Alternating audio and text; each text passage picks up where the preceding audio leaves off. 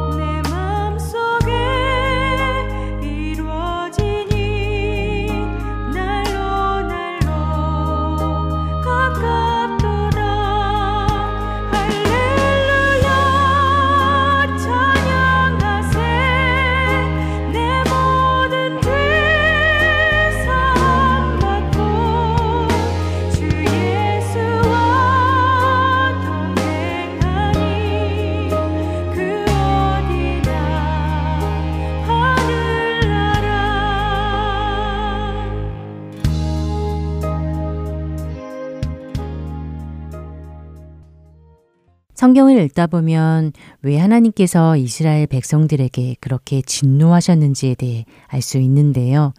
민수기 11장 20절을 보면 냄새도 싫어하기까지 한 달 동안 먹게 하시리니 이는 너희가 너희 중에 계시는 여호와를 멸시하고 그 앞에서 울며 이르기를 우리가 어찌하여 애굽에서 나왔던가 함이라 하라라고 하십니다.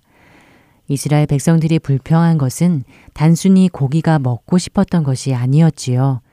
그들은 애굽에서 나오게 된 것을 후회하고 있었던 것이었습니다. 애굽에 종되어 살던 때를 그리워하고 있었던 것이었습니다. 바로 그 모습을 보며 하나님은 맹렬히 화를 내신 것이지요. 이 일은 그들이 하나님의 구원의 은혜를 멸시한 것이기 때문이었습니다. 이 말씀을 보면서 두려운 마음과 함께 많은 생각을 하게 됩니다. 그들이 어떻게 애굽을 떠나왔던가요? 애굽의 노예로 묶여 있던 그들이 하나님의 은혜로 자유롭게 되지 않았던가요? 열 가지 재앙을 내리시는 것을 홍해를 가르고 자신들을 인도하신 하나님을 눈앞에서 보았던 그들입니다. 구름과 불기둥으로 인도하시고 만나를 내려주시며 자신들을 인도하시는 하나님을 보면서도 하나님의 약속의 말씀을 알면서도 왜 그들은 조금만 힘이 들면 다시 예전으로 돌아가고 싶어 했을까요? 음, 그런데 그들이 왜 애굽을 그리워했을까 하는 생각을 하다 보니 그들의 모습에서 저의 모습을 발견하게 됩니다. 영원한 생명을 약속받은 그 길을 가면서도 얼마나 도중에 머뭇거리고 뒤를 돌아보는지요. 하나님의 은혜에 감격하며 감사가 넘치다가도 무언가 문제가 생기고 어려움이 생기면 언제 그랬냐 싶게 마음이 메말라 버리고 그리고는 슬그머니 예전에 나의 육을 따라 살던 때를 마음대로 내가 나의 주인이 되어 살던 때를 되돌아보기도 합니다. 예전처럼 더 편한 것을 찾게 되고 세상적인 가치를 쫓는 모습 말입니다. 이스라엘 백성들이 그랬듯이 우리가 만일 뒤를 돌아보고 그리워한다면 그 이유가 무엇일까요? 어쩌면 하나님의 은혜가 무엇인지, 내가 받은 그 구원이라는 것이 어떤 것인지, 그 가치를 모르고 있는 것은 아닌지 모르겠습니다. 내가 어떤 사람이었는지를 아는 사람이 그래서 내가 받은 은혜가 어떤 것인지 그 가치를 진정으로 깨닫는 사람이 어떻게 뒤를 돌아볼 수 있을까요? 사단의 권세 아래에 있던 때로 하나님을 거역하고 죄가 나를 사로잡는 그때를 어떻게 그리워할 수 있을런지요. 개가 그 토한 음식을 도로 먹듯이 우리는 그렇게 다시 뒤로 돌아갈 수 없는 것입니다.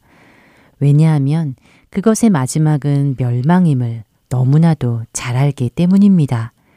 하나님이 이스라엘 백성들에게 그렇게 진노하신 이유, 그것은 하나님의 구원의 은혜를 깨닫지 못했기 때문이며 그 은혜를 멸시했기 때문입니다.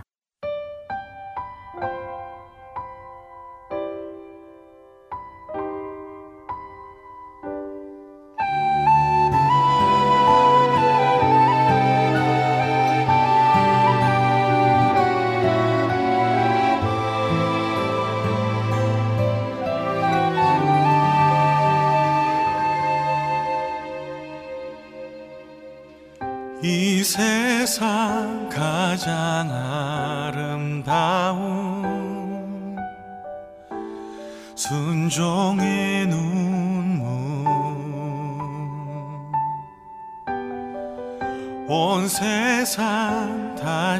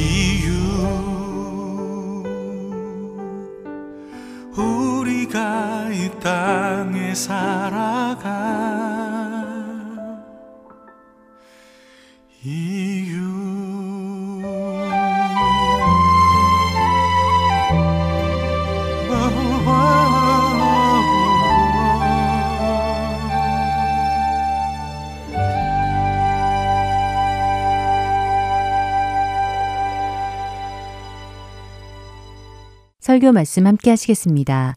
서울 베이직 교회 조정민 목사께서 마태복음 5장 38절에서 48절의 말씀을 본문으로 너희도 온전하라 라는 제목의 말씀 전해 주십니다.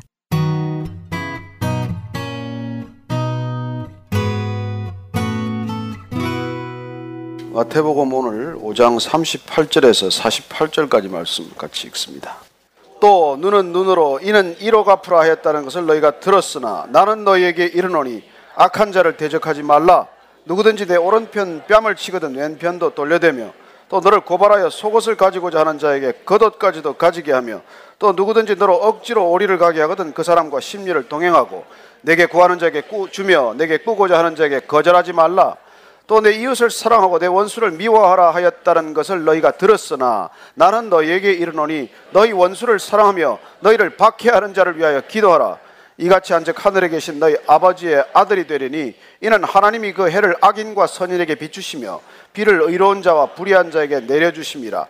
너희가 너희를 사랑하는 자를 사랑하면 무슨 상이 있으리요? 세리도 이같이 하지 아니하느냐 또 너희가 너희 형제에게만 무난하면 남보다 더하는 것이 무엇이냐? 이방인들도 이같이 아니하느냐? 그러므로 하늘에 계신 너희 아버지의 온전하심과 같이 너희도 온전하라. 아멘. 하나님 아버지 정말 이 세상의 어두운 것들을 떠나 주님의 은혜와 영광 가운데 주님만 바라보는 시간이 되게 하여 주옵소서. 그리하여 나를 향한 시선, 이 세상에 사라질 것들을 주목하는 우리의 시선을 들어 높은 곳 바라보게 하시고 영원하신 하나님께 우리의 모든 마음과 뜻을 옮겨 놓는 시간 되게 하여 주옵소서. 예수님 이름으로 기도합니다. 아멘. 오늘날 교회는 길을 잃었다는 얘기를 듣습니다. 그리스도인들은 세상 사람들이 보기에도 혼란스럽다는 평가를 듣습니다. 왜 이 지경에 이르렀을까요? 우리가 주님의 길을 벗어났기 때문입니다. 길을 잃었을 때는 가장 빠른 길이 있습니다. 출발했던 곳으로 돌아가는 것입니다. 우리가 왜 예수님의 첫 설교를 듣기로 했습니까? 예수님께서 처음 말씀하신 이 말씀의 첫 자리를 우리가 다시 돌아가는 것이 이길 잃은 교회, 길 잃은 그리스도인들, 혼란에 빠진 그리스도인들이 가장 제 길로 찾아가는 빠른 길이기 때문입니다. 오늘 예수님께서 다시 우리가 살아가면서 그렇게 보복하고 싶은 어떤 그런 꿈틀거리는 우리의 마음, 어떻게 하면 이 원수를 갚을 것인가 그렇게 괴로워하는 우리를 향하여 다시 하나님 나라의 백성은 어떻게 살아가는 것이 대체 그런 삶으로부터 자유하는 삶, 진정으로 승리하는 삶인지를 우리에게 알려주고 계십니다. 저는 예수님께서 이 땅을 살아가면서 우리가 마치 지는 것 같고 우리가 늘 쫓기는 것 같고 우리가 늘 연약한 것 같지만은 그러나 아니야. 이렇게 사는 것이 진정한 승리의 삶이라고 하는 진정한 복음을 듣게 하십니다. 여러분 진 것 같은데 이겼다 이게 복음이에요. 오늘 예수님께서는 우리에게 진정한 다시 한번 복음을 듣게 하실 것입니다. 말씀을 따라가면서 오늘 말씀 한번 나누도록 하겠습니다. 38절 그리고 39절 앞에 전반부까지만 읽습니다. 시작. 또 눈은 눈으로 이는 이로 갚으라 하셨다는 것을 너희가 들었으나 나는 너희에게 이르노니 악한 자를 대적하지 말라. 네, 예수님께서는 오늘 지금 반복해서 말씀하고 계십니다. 너희들이 지금까지는 이렇게 듣고 살았지만은 그렇게 듣고 사는 것이 기준이 아니라 나는 새롭게 너희들에게 전혀 다른 것을 알려주겠다고 말씀하시는 것입니다. 여러분 예수님께서 말씀하시는 것을 우리가 이해가 되건 이해가 되지 않건 그 말씀이 내 생각보다 중요합니다. 내가 하고 싶을 때 하고 내가 하기 싫을 때는 안 할 수 있는 말씀이라면 이 길 가지 않으면 그만입니다. 그러나 내가 예수님 따르겠다고 결정하고 예수님 말씀을 내 삶에 분명한 기준으로 삼겠다고 결단하였으면은 내가 할 수 있건 할 수 없건 내 마음에 들건 안 들건 내가 이해가 되건 안 되건 그건 중요하지 않습니다. 어떻게 하든 그걸 내가 쫓아가려고 죽을 힘을 다해서 따라가는 게 중요하지. 내가 되면 하고 말면 말고가 아니지 않습니까? 여러분 대충 하는 게 신앙생활이 아니에요. 여러분 직장에서도 대충 하다가 잘리는 판에 여러분 신앙생활은 대충 해도 된다고 생각하십니까? 아니요, 아니요. 여러분 이 길은 목숨 걸고 가는 길이에요. 그래서 주님께서는 오늘 우리에게 너희들이 지금 예수님 당시까지도 보편적으로 알려지고 있는 그런 사회 정의 이게 정의의 기준이라고 말하지만 그 정의의 기준을 뛰어넘는 하나님 나라의 진정한 정의를 말씀해 주고 계신 것입니다. 우리가 하나님이 말씀하시는 정의, 예수님이 우리에게 알려주시는 하나님 나라의 정의란 어떤 것인가? 그걸 오늘 우리가 분명히 알게 될 것입니다. 그리고 그 당시에 우리는 하무라비 법전에서 시작된 눈에는 눈으로 이는 이로 되돌려 주는 것, 되갚는 것, 그건 보편적인 관념이에요. 아니 당한 만큼 되갚는 게 뭐가 나쁩니까? 내가 당한 만큼 되돌려 주는 게 뭐가 나빠요? 그래서 그건 법적 기초예요. 사회 정의의 기초고 사회 질서의 기초입니다. 그래서 우리가 성경에서도 이 말이 세 번 반복되어 있어요. 출애굽기에, 레위기, 민수기에 동일한 말이 계속해서 반복되어 있는 것이죠. 출애굽기만 한번 제가 더 읽어드리면은 출애굽기 21장 23절 이하를 제가 읽어드리겠습니다. 그러나 다른 해가 있으면 갑되 생명은 생명으로 눈은 눈으로 이는 이로 손은 손으로 발은 발로 된 것은 된 것으로 상하게 한 것은 상함으로 때린 것은 때림으로 갚을지니라. 여러분 당한 만큼 갚는 건 굉장히 상식적이고 또 젊은 사람들 표현을 빌리자면 아주 쿨한 반응이에요.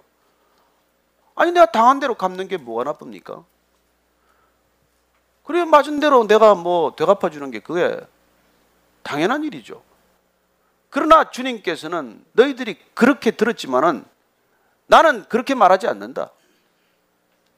도무지 악한 자를 대적하지 말라.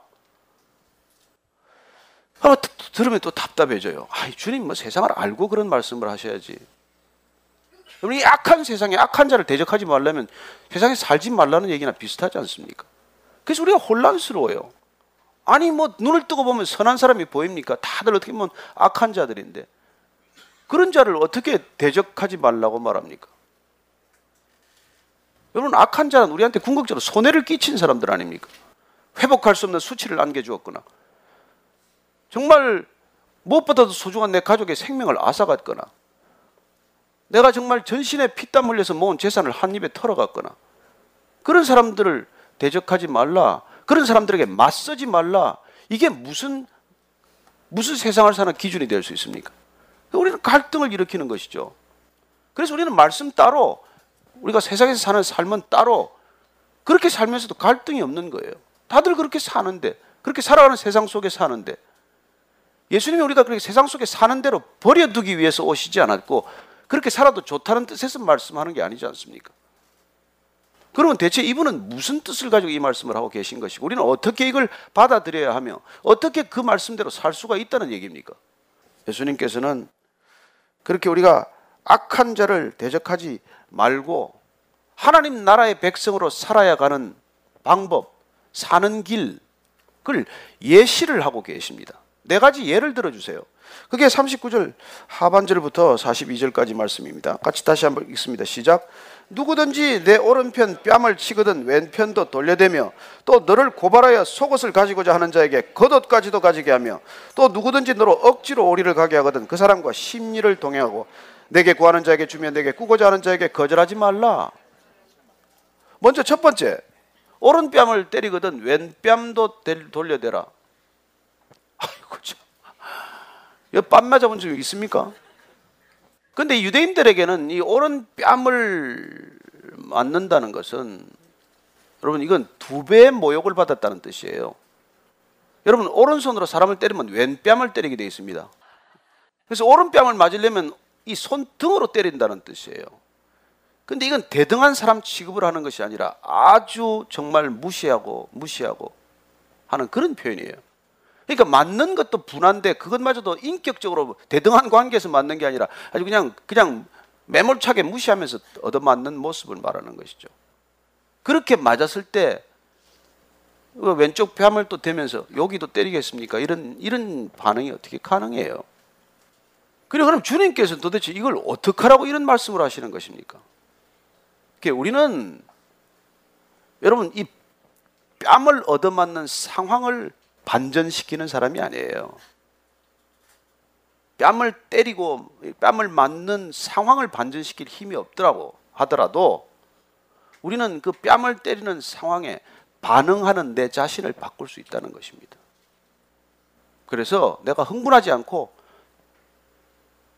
그리고 그런 상황에 담담하게 대응하라는 거예요. 여러분, 이게 내 힘으로 안 된다는 것입니다, 사실은.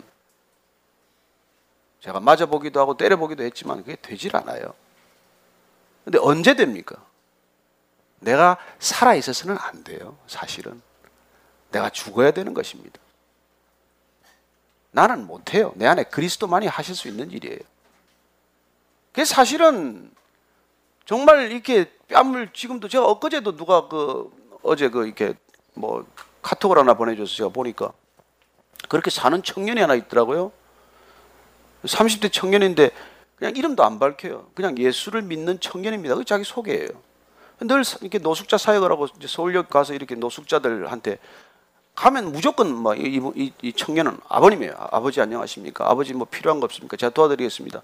뭐 조금 먹을 걸 싸다가 드리기도 하고. 근데 이제 그러다가 어떤 때는 느닷없이 때리는 사람을 만나는 거예요. 그 사람한테 그냥 첫 번째 뺨을 맞다가 코피가 터졌어요. 그 무의식결에서 팔을 내렸다가 그 할아버지가 아버지가 얘기하는 걸 듣고는 팔을 내렸어요.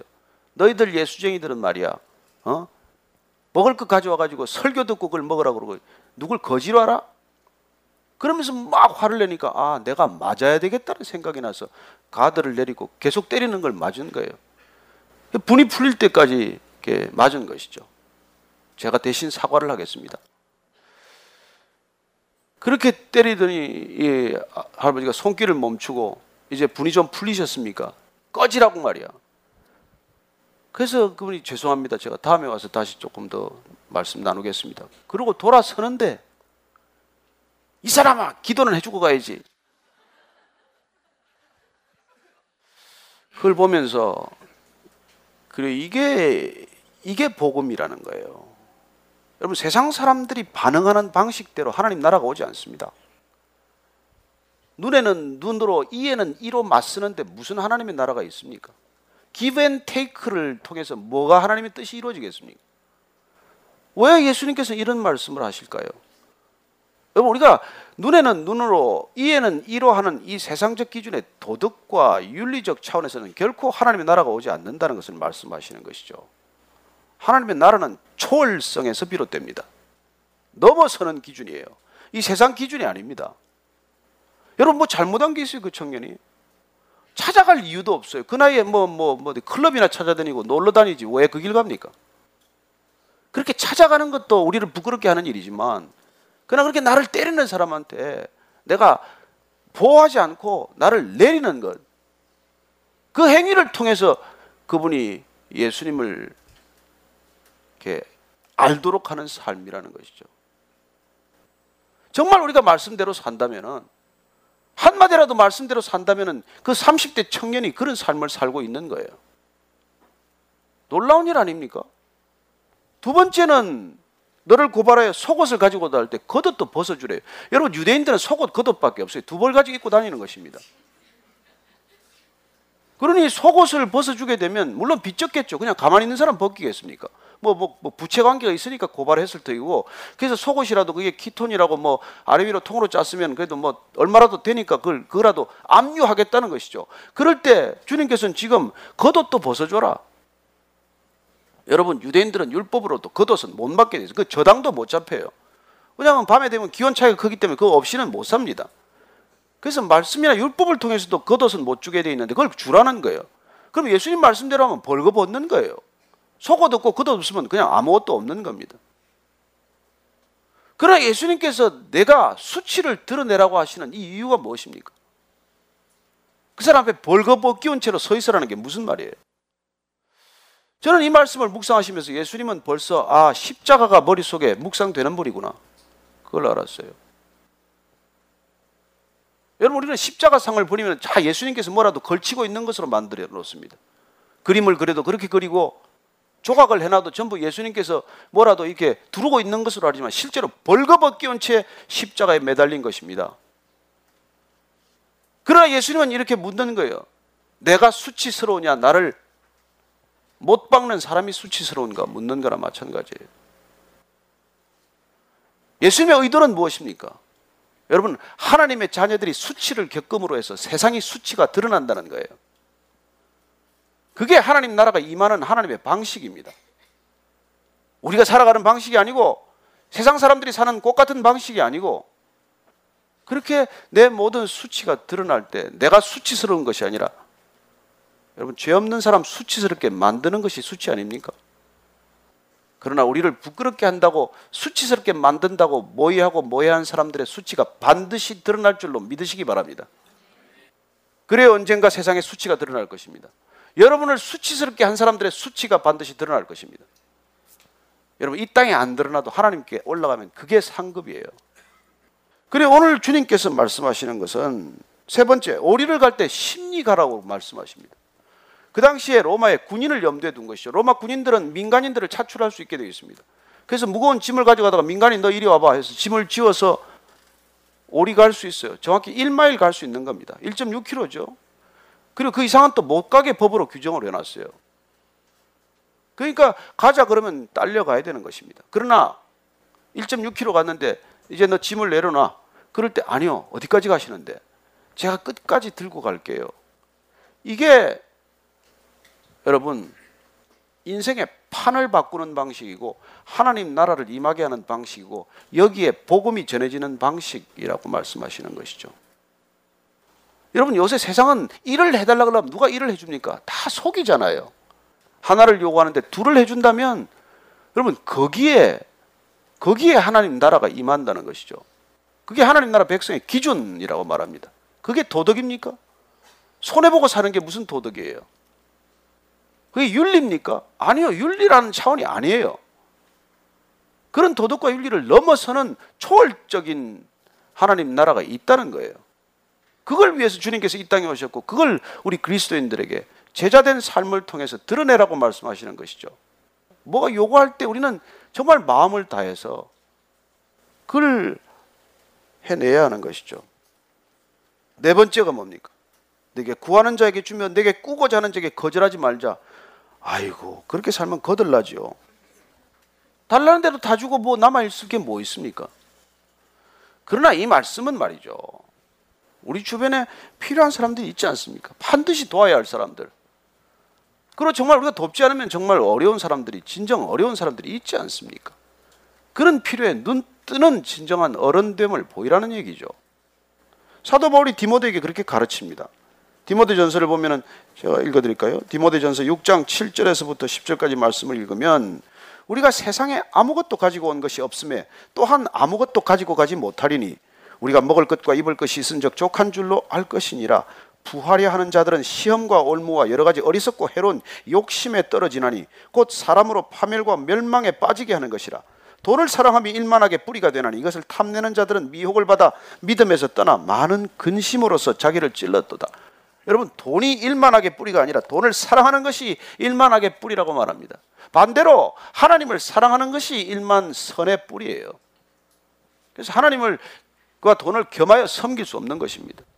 하나님을 사랑한다는 것은 돈으로부터 점점 자유로워진다는 뜻이에요. 소유로부터 점점 자유로워진다는 뜻입니다. 내가 가진 것을 내 것이라고 점점 주장하지 않으며 산다는 것이에요. 그럴 때 우리는 이웃들의 필요에 눈을 뜨게 되고 달라고 요구하고 찾아오지 않아도 여러분 도, 움을 베풀게 되는 사람이 되는 것입니다. 저는 주님께서 오늘 우리 말씀을 통해서 이렇게 세상의 그런 정의라고 말하는 것, 세상의 형평이라고 말하는 것, 그걸 형평과 정의로 너희들은 받아들이지 말아라. 눈에는 눈으로, 이는 이로 갚는 것, 그걸 균형이라고 말하고, 형평이라고 말하고, 정의라고 말한다면 나는 아니다. 하나님 나라의 정의란 그런 것이 아니다. 이렇게 말씀해 주시는 그 음성을 우리가 들어야 한다는 것입니다. 이렇게 산 사람들이 없겠습니까? 왜 없겠습니까? 주님이 이렇게 말씀하시고 사시지 않았다면 누가 예수님을 주님이라고 고백하며 따르겠습니까? 그러나 주님께서는 이렇게 말씀하시고 이렇게 사셨다는 것입니다. 그리고 주님을 따랐던 스테반도 그렇게 살았다는 거예요. 그리고 사도 바울도 그렇게 살아냈다는 것입니다. 그렇게 주님께서는 우리에게 말씀하시면서 43절, 44절 얘기해 주십니다. 시장 또 내 이웃을 사랑하고 내 원수를 미워하라 하였다는 것을 너희가 들었으나 나는 너희에게 이르노니 너희 원수를 사랑하며 너희를 박해하는 자를 위하여 기도하라. 여러분 이것도 잘못됐다는 거예요. 너희들이 원수를 미워하라고 했다는 것을 들었지만 그게 아니라는 것입니다. 왜냐하면 이것조차도 바리새인들이나 율법 학자들이나 제사장들이 하나님의 말씀을 왜곡한 결과예요. 그들은 원수와 이웃을 그렇게 확연하게 구분했지만 내 유대인들 동족은 이웃이고 이방인들은 전부 적으로 생각을 한 것입니다.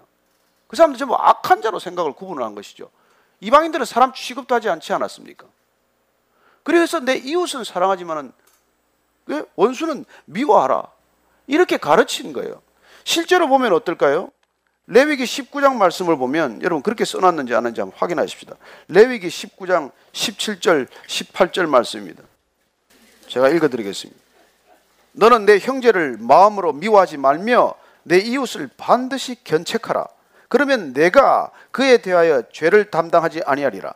원수를 갚지 말며 동포를 원망하지 말며 내 이웃 사랑하기를 내 자신과 같이 사랑하라. 나는 여호와이니라. 여기 어디 이웃만 사랑하고 원수는 미워하라는 말이 어디 있어요? 근데 이걸 그렇게 가르쳤다는 것입니다.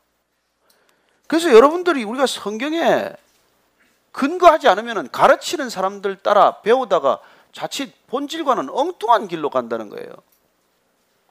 그래서 예수님께서는 너희 원수를 사랑하라는 거예요. 박해하는 자도 사랑하라는 것입니다. 여러분 이것이야말로 우리가 지금 처음 듣는 예수님의 첫 설교의 하이라이트 아닙니까? 클라이맥스 아니에요? 누가 원수를 사랑하라고 가르칩니까? 어느 종교가 원수를 사랑하라고 가르칩니까? 그러나 예수님께서는 그 원수를 사랑하라고 할 때 여러분 누가 원수인지를 생각해 보라는 뜻이죠. 예수님의 못에 손에 손과 발에 못을 박는 사람이 원수입니까? 예수님은 그를 이웃으로 보십니다. 그래서 용서해 달라고 기도하는 것입니다. 스테반이 돌로 맞을 때 돌을 든 사람들과 돌을 던지는 사람들을 원수로 본 것입니까? 아니, 이웃으로 본 거예요. 그래서 예수님을 믿는다는 것, 예수님을 따른다는 것은 여러분 우리가 원수가 없다는 것을 발견하는 삶이에요. 이게 얼마나 놀라운 일입니까? 아니 우리가 걸핏하면 원수를 만드는 세상에서 살고 있어요. 원수 같은 이웃들 때문에 지금도 층간 소음 때문에 말이죠 살인극이 나고 있고 그 차선 변경 좀 하고 끼어들겠다고 사람 죽이는 세상이고 그리고 이웃조차도 원수로 바라보는 삶, 이 세상 가운데서 원수 같은 사람조차도 그것이 이웃이라고 말씀하시는 이 예수님이 우리의 기준이란 말이에요. 그래서 우리가 원수라고 부르는 이유는 뭐예요? 그 사람들이 붙들려 있는 영적 실체를 우리가 보지 못하기 때문에 그런 거 아니에요. 사도 바울이 이걸 보고 뭐라 그럽니까? 우리의 씨름은 혈과 육에 대한 것이 아니요 정사와 권세와 어둠의 주관자들과 하늘에 있는 악의 영들에 대함이라 그러면 지금 이 영들에 붙들려 있는 이 사람들은 뭐예요? 악한 영, 사탄에 붙들려 있는 사탄의 종들이 된 거 아닙니까? 사탄의 노예처럼 살아가는 사람들을 원수로 바라보지 말라는 것이죠. 그래 우리가 거기서 풀려나야 우리는 진정한 그리스도인의 삶을 살기 시작하는 것이죠. 그래 우리는 정말 주님께서 정말 원수를 사랑하고 박해하는 자를 위하여 기도하라. 여기 기도하라에 주목하십시오. 주님께서 우리를 원수 사랑하는 방법을 알려주신 거예요. 여러분, 그냥 우리가 사랑이 안 됩니다. 근데 어떻게 하냐? 기도의 자리에 앉으라는 거예요. 기도를 시작하라는 거예요. 여러분, 기도를 시작하면 원수 같은 사람을 향해서 마구 욕을 해도 좋습니다. 그 사람 죽여달라고 마음껏 기도해도 좋습니다. 그러나 기도의 자리를 지키면 기도가 바뀔 줄로 믿으시기 바랍니다. 점점 기도가 바뀌어요. 점점 그 사람이 불쌍해져요. 나중에는 그 영혼의 불쌍함을 놓고 눈물을 흘리며 기도를 해요. 그러면 어떤 변화가 일어날까요? 내가 변하거나 그 사람이 변합니다. 그 사람이 뜻밖의 전화를 걸어요. 뜻밖의 찾아오기도 합니다. 식사하자고 말하기도 합니다. 여러분, 이 경험을 해야 돼요. 여러분들이 이 경험이 없으면 절대로 우리는 크리스찬이 될 수가 없어요. 그래서 하나님께서는 원수 같은 사람 여러분들한테 붙여놔요.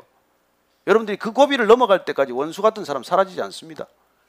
그게 우리한테 주어진 십자가예요. 그거 지고 따라오라는 거예요. 그게 기쁨으로 변해야 돼요. 그래서 처음에는 죽을 것 같지만 그 인간 생각하면 치가 떨리고 그 인간을 위해서 어떻게 기도할까 생각이 들지만 욕도 해보고 뭐, 뭐 통곡도 해보고 부르짖어도 보고 그렇게 기도하다가 그 영혼이 불쌍해져서 그래서 그 영혼이 구원에 이르는 걸 봐야 여러분 우리 그리스도인이 되는 거예요. 저는 여러분들에게 그런 간정이 하나씩 다 있게 되기를 축원합니다. 그게 예수님께서 오늘 말씀하시는 거예요. 원수를 사랑하고 박해하는 자를 위해 기도하라는 것입니다. 이게 진정한 그리스도인 아닙니까? 그런데 어떻게 교회가 이렇게 싸울 수가 있어요? 어떻게 원수처럼 헤어지면 다시는 못 보는 사람들이 되고 맙니까? 무슨 그런 일이 있어요? 아니요, 아니요. 그걸 교회라고 부르지 마십시오. 그 이렇게 변하면, 이렇게 살아가면 어떻게 되는지 46절, 47절, 45절 같이 읽습니다. 시작. 이같이 한적 하늘에 계신 너희 아버지의 아들이 되리니 이는 하나님이 그 해를 악인과 선인에게 비추시며 비를 의로운 자와 불의한 자에게 내려주심이라. 너희가 너희를 사랑하는 자를 사랑하면 무슨 상이 있으리요? 세리도 이같이 아니하느냐? 또 너희가 너희 형제에게만 무난하면 남보다 더하는 것이 무엇이냐? 이방인들도 이같이 아니하느냐?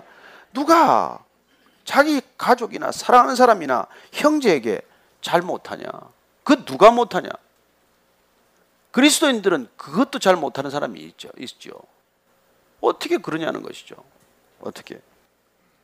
그래서 정말 우리가 이웃을 사랑하는 정도를 넘어서 원수를 사랑하는 원수를 용납하는 원수를 포용하는 원수가 원수 아님을 깨닫는 이런 변화를 내 안에서 일으킬 때 이 변화가 복음이란 말이에요.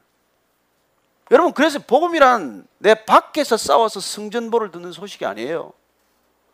여러분 진정한 신앙은 내 밖에 환경이 변화되는 것을 간증하는 게 아니라고요. 그건 그 다음이에요. 내 안에 어떤 변화가 일어났냐? 하나님께서 내 안에 어떤 변화를 일으키고 계시냐? 그리고 놀랍게도 내 안에서 일어나는 이 변화를 통해서 하나님이 크고 놀라운 일을 행하셨다. 그래서 내가 나를 이겼다. 이게 복음이란 말이에요. 이게 복음의 시작이에요. 저는 이 땅의 모든 그리스도인들이 밖에서 싸워 이긴다는 간증을 하기 전에 내 안에서의 싸움이 끝나고 내 안에서 나를 이겼다는 그런 간증이 먼저 들리게 되기를 축원합니다. 이게 이게 여러분 예수님 말씀하시는 목적이에요. 그래야 성숙이 일어나기 때문에 그래야 진정한 어른다움이 시작이 되기 때문에 내 안에 내가 극복되지 않고서는 그 어떤 것도 허례 허식이고 위선에 불과하기 때문에 주님께서 그 말씀을 해주고 계신 것입니다. 저는 이 땅의 모든 그리스도인들이 성숙한 그리스도인 되기를 축원합니다. 우리가 성장을 향해서 질주해오는 세상을 살아가지만은 그러나 여러분 성장을 추구해가는 세상 속에서는 결코 우리가 하나님 나라를 살아내기가 쉽지 않아요. 우리가 패러다임을 바꾸지 않는 이상 이 성장만을 추구하는 이 세상 가운데 우리가 성숙, 진정한 어른스러움을 추구해가지 않으면 하나님 나라가 우리의 삶을 통해서 이루어질 길은 정말 막연할 뿐입니다. 저는 오늘날 교회를 향한 요청이 있다고 믿습니다. 이 시대가 우리를 부르는 소리가 있다고 믿습니다. 그리고 이 마지막 시대를 살아가면서 신음하는 영혼들이 우리를 바라보는 이유가 있다고 믿습니다. 우리가 정말 하나님 나라를 우리 안에서 이루어내고 그 하나님 나라가 흘러 넘쳐서 우리가 어디를 가든 정말 오리를 가자 그러면 심리를 가지고 속옷 달라면 겉옷을 주고 이런 이런 삶을 살 때 하나님 나라가 그곳에 임한다는 것을 우리에게 오늘 말씀해 주고 계신 것이죠. 그래서 결론은 무엇입니까? 오늘 말씀 48절 말씀 읽고 마치겠습니다. 시작. 그러므로 하늘에 계신 너희 아버지의 온전하심과 같이 너희도 온전하라. 하늘에 계신 너희 아버지의 온전하심과 같이 너희도 온전하라. 여러분 이게 하나님께서는 이미 나 여호와는 거룩하니 너희도 거룩하라고 말씀해 주셨습니다. 이 말씀은 곧 거룩하라고 하는 예수님 버전이에요. 하나님이 온전하신 것 같이 온전하라. 그래 거룩하라, 온전하라, 어른스러워져라, 성숙하라. 그 말씀이에요. 저는 미숙한 그리스도인들이 되지 않기를 바랍니다. 정말 우리가 이 세상을 이 기준을 초월하는 그런 초월적인 존재가 됨으로써 정말 짧은 세상이지만은 영혼에 건져졌기 때문에 영혼을 알게 되었기 때문에 영혼에 접속되었기 때문에 더 이상 목마르지 않고 더 이상 부족함이 없이 이 세상을 담대히 하나님의 사랑으로 증거하면서 살게 되기를 바랍니다. 이게 온전하게 사는 거예요. 이게 하나님의 형상을 드러내는 삶입니다. 그래 이게 풀 블라썸한 거예요. 완전히 꽃핀 인생입니다. 정말 하나님의 형상을 회복했을 때 우리가 어떤 모습으로 살게 될지 주님께서 가르쳐 주셨고 그 온전함이 드러난 자리 그게 십자가라는 것입니다. 사람들이 이해할 수 없는 자리 그러나 오직 하나님의 지혜만이 할수 있는 자리 그 십자가의 자리가 바로 온전의 자리라는 것입니다. 저는 저와 여러분이 그 온전한 자리에서 출발하게 되기를 바랍니다. 그래서 주님께서 우리를 향하여 부르십니다. 너희들이 아무나 아무든지 누구든지 나를 따르려거든 자기 십자가를 지고 나를 쫓을 것이니라. 그래요. 그 자리에서만이 이게 가능하기 때문입니다. 내가 죽어야 이 모든 말씀이 가능하기 때문입니다. 내 안에 내가 시퍼렇게 살아서는 절대로 오리를 가자 그래도 심리를 갈 수 없고 속옷 달라고 그럴 때 겉옷을 줄 수가 없고 오른뺨을 맞고는 왼뺨을 돌려댈 수가 없는 삶입니다. 억지로 되지도 않는 삶이고 흉내도 낼 수 없는 삶입니다. 그러나 우리가 십자가에서 그분을 만나기만 하면 십자가의 자리가 그런 하나님의 능력의 자리라는 것을 우리가 믿음으로 고백할 수만 있다면 우리는 주님이 우리에게 명령하신 삶을 내 힘으로가 아니라 주님의 힘으로 넉넉히 살아내실 줄로 믿으시기 바랍니다. 같이 오늘 기도할 때 정말 주님 제가 못하는 것 주님 잘 아십니다. 주님께서 정말 내가 죽고 내 안에 그리스도가 사는 것을 주님 확증하게 해주셔서 주님께서는 우리에게 말씀해 주셨습니다. 세상을 이처럼 사랑하사 독생자를 주셨으니 이는 저를 믿는 자마다 멸망치 않고 영생을 얻게 하려 하심이라고 하셨는데 그 영생 이미 왔기 때문에 내 안에 있기 때문에 하나님 나라가 내 안에 임했기 때문에 주님 이 모든 주님의 말씀이 우리가 감당할 수 없는 명령이 아니라 넉넉히 감당할 수 있는 주님의 은혜 되게 하여 주옵소서. 하나님 아버지 나의 힘과 능으로 감당할 수 없는 말씀 주셔서 참으로 곤혹스럽습니다. 그러나 내 안에 내가 죽고 내 안에 그리스도가 사는 것 날마다 고백하게 하시고 그리고 내 힘과 능으로 감당할 수 없을 때 내 안에 계신 주님께서 이 모든 말씀 살아내게 하실 줄로 믿습니다. 주님 그렇게 한 주간 살게 하여 주옵소서. 그래야 우리의 삶이 이 세상 가운데 충격이 되게 하여 주옵소서.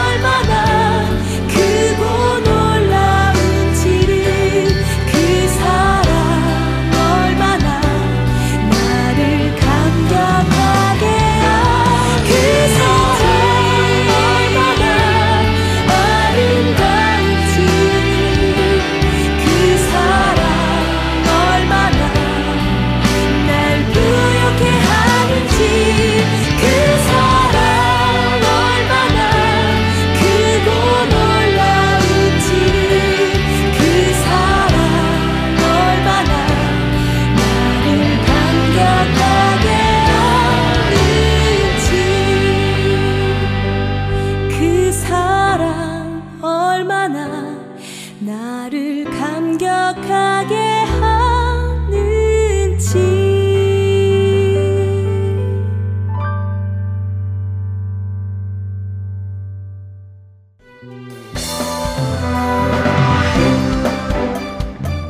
하트앤 서울 보건방송 애청자 여러분 안녕하세요. 저는 조지아주 아틀란타에 살고 있는 애청자이며 봉사자인 이화경입니다. Heart and Soul 복음 방송 사역에 동참할 수 있는 방법은 여러 가지입니다. 현재 Heart and Soul 복음 방송에서는 뉴욕 플러싱과 베이사이드 지역에 있는 한인 마켓과 업소들의 본 Heart and Soul 복음 방송의 CD를 놓아주시고 관리해 주실 동역자분들을 찾습니다. 함께 복음 전파 사역에 동참하실 마음이 있으신 분들은 복음 방송 전화번호 602-866-8999로 연락 주시기를 부탁드립니다.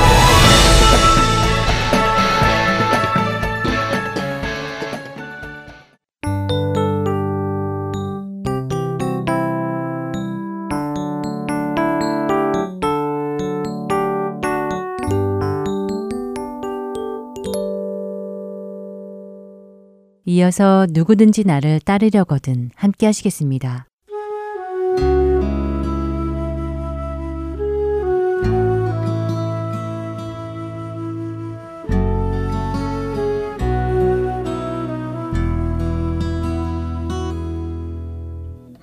여러분 안녕하세요. 누구든지 나를 따르려거든 진행의 강승규입니다. 지난 한 주간 나는 생명으로 인도하는 문 안에 서 있는지 아니면 멸망으로 인도하는 문 안에 서 있는지, 나는 아름다운 열매를 맺고 있는지, 아니면 나쁜 열매를 맺고 있는지 점검해 보셨는지요? 아름다운 열매들을 맺어가고 계시기를 소원합니다. 예수님께서는 지난 시간 우리가 보았던 마태복음 7장 13절에서 19절 사이에서 좁은 문으로 들어가라 하신 후에 거짓 선지자에 대한 경고와 함께 그들의 열매로 그들을 알아볼 것이라고 말씀해 주셨습니다. 그리고는 21절부터 23절까지 해서 아주 중요하고도 또 섬뜩한 말씀을 우리에게 해 주십니다. 나더러 주여 주여 하는 자마다 다 천국에 들어갈 것이 아니요 다만 하늘에 계신 내 아버지의 뜻대로 행하는 자라야 들어가리라. 그날에 많은 사람이 나더러 이르되 주여 주여 우리가 주의 이름으로 선지자 노릇하며 주의 이름으로 귀신을 쫓아내며 주의 이름으로 많은 권능을 행하지 아니하였나이까 하리니 그때 내가 그들에게 밝히 말하되 내가 너희를 도무지 알지 못하니 불법을 행하는 자들아 내게서 떠나가라 하리라. 여러분께 예수님의 이 말씀은 어떻게 받아들여지십니까? 그냥 겁주시려고 지나가는 소리처럼 하시는 말씀이라고 생각이 되십니까? 그렇지 않습니다. 예수님의 이 말씀은 참으로 단호한 말씀입니다. 예수님은 그날에 분명 많은 사람들이 예수님을 찾아와 예수님을 주여라고 부를 것이라고 말씀하십니다. 그리고 그렇게 예수님을 주여라고 부르는 그 자들은 이 땅에서 예수님의 이름으로 예언을 했다고 주장하며 예수님의 이름으로 귀신을 쫓아내는 일도 하였다고 주장합니다. 그리고 그 이외에도 많은 권능을 예수님의 이름으로 행했다고 주장합니다. 예수님께서 해주신 이 비유를 잘 생각해 보면 이 말씀은 정말 끔찍하게 놀랄 만한 말씀입니다. 왜냐하면 예수님과 상관이 없는 사람일지라도 예수님의 이름을 사용할 수 있고 더더군다나 그 이름을 사용하여 예언도 하고 귀신도 내어 쫓고 그 외에 많은 이적과 기적도 행할 수 있다는 말씀을 하시고 계시기 때문입니다. 그렇기에 우리는 어떤 이들이 예수 그리스도의 이름으로 많은 기적과 이적을 행하면서도 동시에 나쁜 열매를 맺는 것을 볼 때 미혹되지 말아야 합니다. 때때로 사람들은 이야기합니다. 비록 저 사람이 하는 행동이 조금 이상하다 하더라도 이런 기적과 이적을 행하고 귀신을 내쫓을 수 있다는 것은 예수님의 능력으로 아니면 할 수 없는 걸 아냐? 그러니까 믿어보자 라고요. 그러나 예수님은 이미 밝히 말씀해 주셨습니다. 예수님과 상관없는 사람들도 얼마든지 그렇게 할 수 있다는 것을 말입니다. 예수님은 그런 사람들에게 분명하고 똑똑한 어투로 이렇게 말씀하실 것이라고 하십니다. 내가 너희를 도무지 알지 못하니 불법을 행하는 자들아 내게서 떠나가라. 우리가 살고 있는 이 시대에도 곳곳에서 예수 그리스도의 이름을 사용하며 갖가지 이적과 기적을 행하는 사람들이 있습니다. 딱 들어맞는 예언을 하고 귀신을 내쫓는 일도 합니다. 이런 그들을 무엇으로 우리는 분별할 수 있습니까? 이미 지난 시간에 나누었던 대로 열매입니다. 우리는 열매로 그들을 분별할 수 있습니다. 부디 열매를 분별하여 거짓 선지자들에게 미혹되는 일이 없으시기를 소원합니다. 거짓 선지자란 꼭 이단의 교주를 뜻하는 것만은 아니라는 사실도 기억하시기를 바랍니다. 여러분의 영혼을 강탈하려는 모든 자들이 거짓 선지자입니다. 이제 여러분께 질문을 하나 드리겠습니다. 여러분은 스스로를 지혜롭다고 생각하십니까? 아니면 어리석다고 생각하십니까? 무엇으로 그것을 판단할 수 있을까요? 마태복음 7장 24절에서 27절을 함께 읽으며 예수님께서 말씀하시는 지혜로운 사람과 어리석은 사람의 차이를 알아보도록 하겠습니다. 그러므로 누구든지 나의 이 말을 듣고 행하는 자는 그 집을 반석 위에 지은 지혜로운 사람 같으리니 비가 내리고 창수가 나고 바람이 불어 그 집에 부딪히되 무너지지 아니하나니 이는 주추를 반석 위에 놓은 까닭이요 나의 이 말을 듣고 행하지 아니하는 자는 그 집을 모래 위에 지은 어리석은 사람 같으리니 비가 내리고 창수가 나고 바람이 불어 그 집에 부딪힘에 무너져 그 무너짐이 심하니라. 예수님께서는 지금껏 좁은 문과 넓은 문의 차이를 설명해 주셨고, 우리를 넓은 문으로 인도하는 사람들의 특징인 나쁜 열매에 대해 설명을 해 주셨습니다. 그렇기에 그들이 이적과 기적을 보여준다 하더라도 미혹되지 말라고 설명을 해 주셨습니다. 그리고는 이제 지혜 있는 자와 어리석은 자를 구분해 주십니다. 지혜 있는 자는 어떤 사람입니까? 지혜 있는 자는 예수님의 이 말씀을 듣고 행하는 자입니다. 반대로 어리석은 자는 누구입니까? 예수님의 이 말을 듣고 행하지 아니하는 자입니다. 예수님의 말을 듣고 행하는 자와 행하지 않는 자의 차이가 곧 지혜로운 자와 어리석은 자의 차이입니다. 그렇다면 지혜로운 자에게는 어떤 일이 일어날까요? 지혜로운 자는 그 집을 반석 위에 지은 자와 같다고 하십니다. 그렇기에 비가 내리고 창수가 나고 바람이 불어 그 집에 부딪히게 되어도 집이 무너지지 아니한다고 하십니다. 그 이유는 주추를 반석 위에 놓았기 때문이지요. 그러나 어리석은 사람은 집을 모래 위에 지은 것 같아서 비가 내리고 창수가 나고 바람이 불어 그 집에 부딪힐 때 심하게 무너져 내릴 것이라고 말씀하십니다. 예수님의 예에서 우리는 우리의 신앙이 바로 이 집에 비유된다는 것을 알 수 있습니다. 그럼 예수님이 말씀하시는 비와 창수, 그리고 바람은 무엇을 의미하는 것일까요? 예수님이 말씀하시고 계신 이 산상수훈의 시작인 마태복음 5장 10절에서 12절에 예수님은 이런 말씀을 해 주십니다. 의를 위하여 박해를 받은 자는 복이 있나니 천국이 그들의 것임이라. 나로 말미암아 너희를 욕하고 박해하고 거짓으로 너희를 거슬러 모든 악한 말을 할 때에는 너희에게 복이 있나니 기뻐하고 즐거워하라. 하늘에서 너희의 상이 큼이라. 너희 전에 있던 선지자들도 이같이 박해하였느니라. 예수님께서는 의를 위해 박해를 받는 자들에 대해 설명을 해 주십니다. 예수 그리스도로 말미암아 사람들이 욕을 하고 핍박하고 거짓말로 온갖 악담과 누명을 씌울 것을 말씀하십니다. 그리스도를 따르는 사람들에게 오는 비와 창수 그리고 바람은 바로 이런 핍박을 의미하는 것입니다. 바로 이런 핍박이 올 때 어떤 사람의 집이 무너지지 않는다고 하십니까? 어떻게 집을 지은 사람이 이 핍박을 견디어 낼 수 있다고 말씀하고 계십니까? 바로 지혜로운 자, 말씀을 듣고 행하는 자, 반석 위에 집을 지은 자입니다. 예수님의 산상수훈에서 살펴보면 우리는 예수님께서 말씀하시는 열매란 곧 행위를 뜻한다는 것을 알 수 있습니다. 좋은 나무가 아름다운 열매를 맺는다는 것은 좋은 성도는 예수님의 이 말씀을 듣고 행하는 사람이라는 의미입니다. 우리는 은혜를 강조하는 시대에 살고 있다 보니 상대적으로 행위가 중요하지 않다고 느껴지기도 합니다.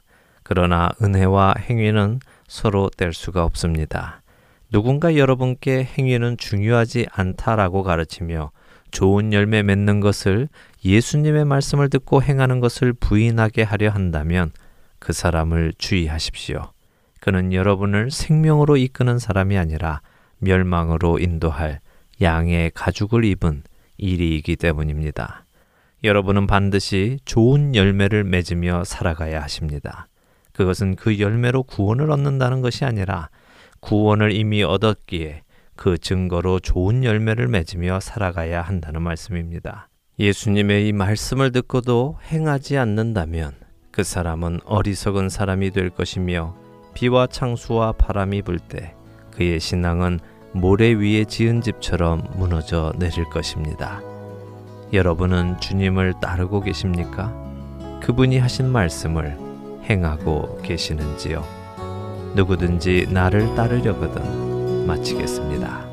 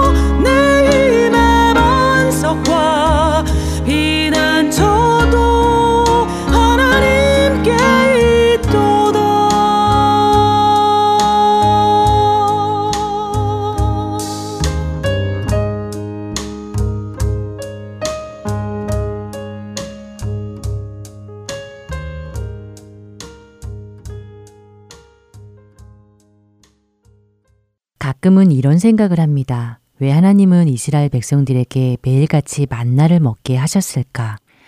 저라도 매일 만나만 먹었다면 질려서 그들처럼 불평을 했을 것 같다는 생각 말입니다. 생각해보면 그렇습니다. 만일 그 광야 땅이 하나님의 계획 속에서 그들의 목적지였다면 하나님은 이스라엘 백성들에게 그곳에서 좀 더 편하고 안락하고 부족함 없이 살게 하셨을 것입니다. 능치 못한 하나님께서 만나뿐만 아니라 메추라기뿐만 아니라 온갖 맛있는 음식들을 풍족하게 먹게 해주시지 않으셨겠습니까? 매번 폈다 접었다 하는 이동식 청막이 아니라 궁궐 같은 집이며 안락한 잠자리며 여기저기에서 마실 물이 콸콸 넘치게 해주셨을 것입니다. 그러나 하나님의 목적은 그 광야 땅이 아니었습니다. 바로 약속의 땅 가나안이었지요. 그러나 이스라엘 백성들의 목적은 단지 애굽의 종살이에서 벗어나는 것 뿐이었는지도 모릅니다. 지금 당장 괴로운 그 상황에서 벗어나는 것 말입니다. 그렇게 그들은 그 상황에서 벗어나자 이제 자신들이 원하는 것들을 찾기 시작합니다. 하지만 그것은 잘못이었습니다. 하나님이 목적하신 그 땅을 갈 때까지 이스라엘 백성들은 그분만을 의지했어야 합니다. 하나님께서는 그 훈련을 시키기 원하셨습니다. 우리 역시 마찬가지일 것입니다. 우리를 구원하신 하나님의 목적은 우리를 하나님의 나라에 들어가게 하시고 영원한 생명을 얻게 하시기 위함이지 단순히 우리가 죄의 노예의 자리에서 풀려나오는 것만은 아니었습니다. 만일 우리의 목적이 단순히 죄의 노예의 자리에서 풀려나는 것에 머무른다면 우리는 광야의 이스라엘 백성들처럼 다른 것들을 구하기 시작할 것입니다. 우리는 그들의 잘못을 우리의 거울로 삼아야 할 것입니다. 우리의 목적은 죄에서 벗어나는 것에 멈추지 않고 영원한 생명에까지 이르는 것입니다. 그리고 그때까지 우리는 오직 주님만을 의지하고 나아가는 훈련을 이 땅에서 받는 것입니다. 다음 한 주간 그 크신 하나님의 은혜를 다시 새기며 삶으로 고백하는 우리 모두가 되기를 바라며 주안의 하나 2부 여기서 마치도록 하겠습니다. 지금까지 원고와 진행의 최강덕이었습니다.